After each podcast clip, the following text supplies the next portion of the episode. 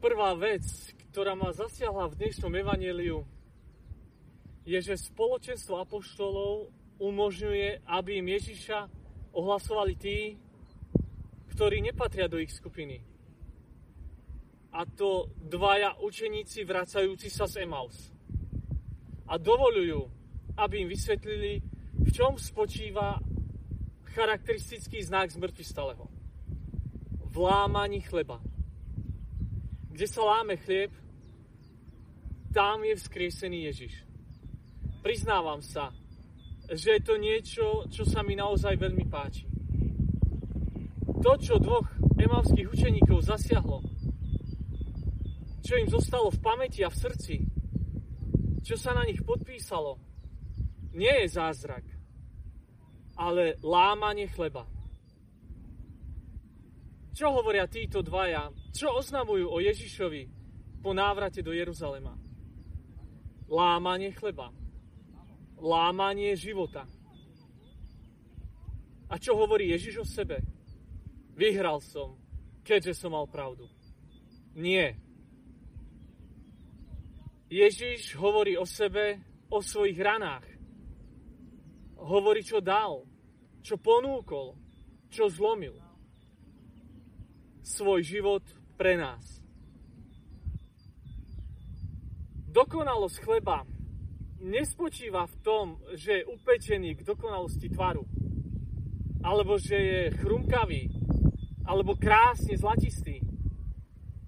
Chlieb sa láme, pretože čo dostaneme z chleba, ak ho necháme v celku?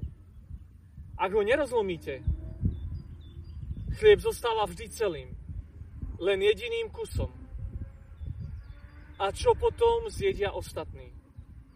Ak ho rozlomíš, tak preto, aby každý mohol mať z neho kúsok.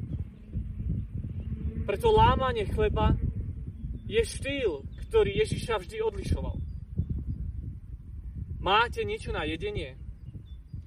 Pokiaľ ide o tento detail v evanjeliu, nemyslím si, že Ježiš žiada o jedlo, aby ukázal, že má telo, ale aby ho mohli spoznať ako chudobného, ako toho, kto žiada, ako toho, kto prosí, ako toho, kto je v núdzi. Uprostred tisícky iných veľmi ľudských emócií učeníci pocítili údiv. Dar vzkrieseného je úžasný. Je to úžasom pred znakmi vzkriesenia. Úžasom pred prebodnutými rukami a nohami. Je evidentné, že znaky kríža sú zároveň znaky skriesenia. A ja nie som schopný ich vidieť. Sme si istí prítomnosťou skrieseného, kde sa nám ukazujú jeho rany. A príslušnosť skriesenému znamená zároveň príslušnosť k týmto ranám. Byť obalený, zahalený týmito ranami. Hľadať rany znamená hľadať Ježiša. To, čo hľadal Tomáš s požiadavkou vložiť svoje ruky do Ježišovho boku, bola láska. Kristové rany sú jeho láskou k nám. Zmŕtvychvstalý je skutočne nová prítomnosť. Od minulej nedele nám ukazuje svoje rany, svoju lásku. V každom prípade zmŕtvychvstalý Ježiš žiada o gesta intimity. Dotknite sa ma. Nepredstavujem si, že by sa učeníci blížili a opatrne, takmer v strachu, vydesení, sa ho dotýkali.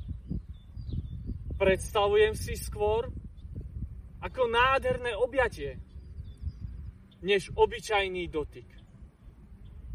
Ako keď stretnete niekoho, koho ste skutočne nečakali, že ho znova opäť uvidíte a objímete ho. Povedal som, že žiadny zázrak nebol rozhodujúci pre vieru učeníkov. Gesto je rozhodujúce pre vieru učeníkov. pre žvieru je rozhodujúca obeta, dar. Rozhodujúce, dodáva Ježiš, sú písma, kde je napísané o ňom, že bude trpieť a znova vstane z mŕtvych.